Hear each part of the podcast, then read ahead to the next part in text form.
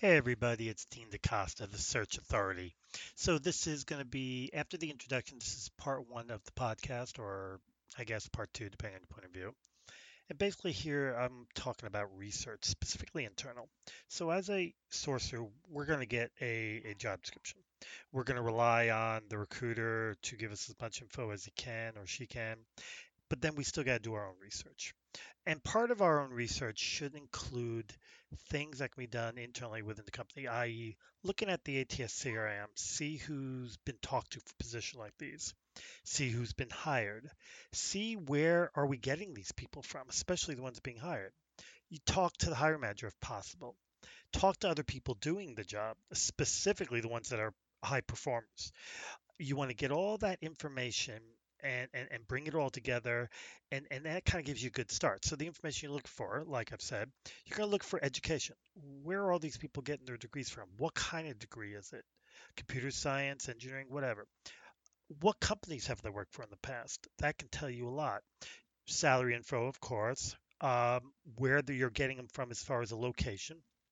What sites are you getting from? Monster, LinkedIn, whatever.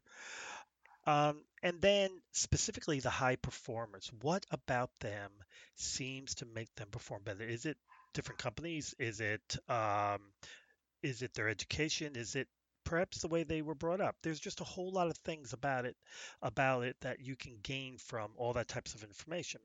Uh, the idea being you want to know from the perspective of your company what the perfect candidate would look at after you do that, of course, then you're going to get into the external research, and that's where you go a step further and you validate things. We're going to talk about that in ensuing um, podcasts because it's going to take more than one, because we're also going to talk about different tools that can help you do these things.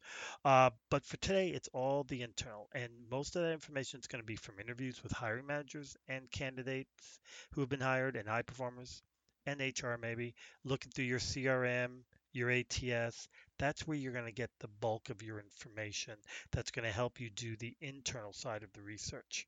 And like I said, once that's done, you move on to the external. But that's for another day. Um, this is uh, the Dean DaCosta, the Search Authority podcast. We were talking about um, the research side, uh, step one, and internal research only. Hope to see you at the uh, for the next one where we tackle the external.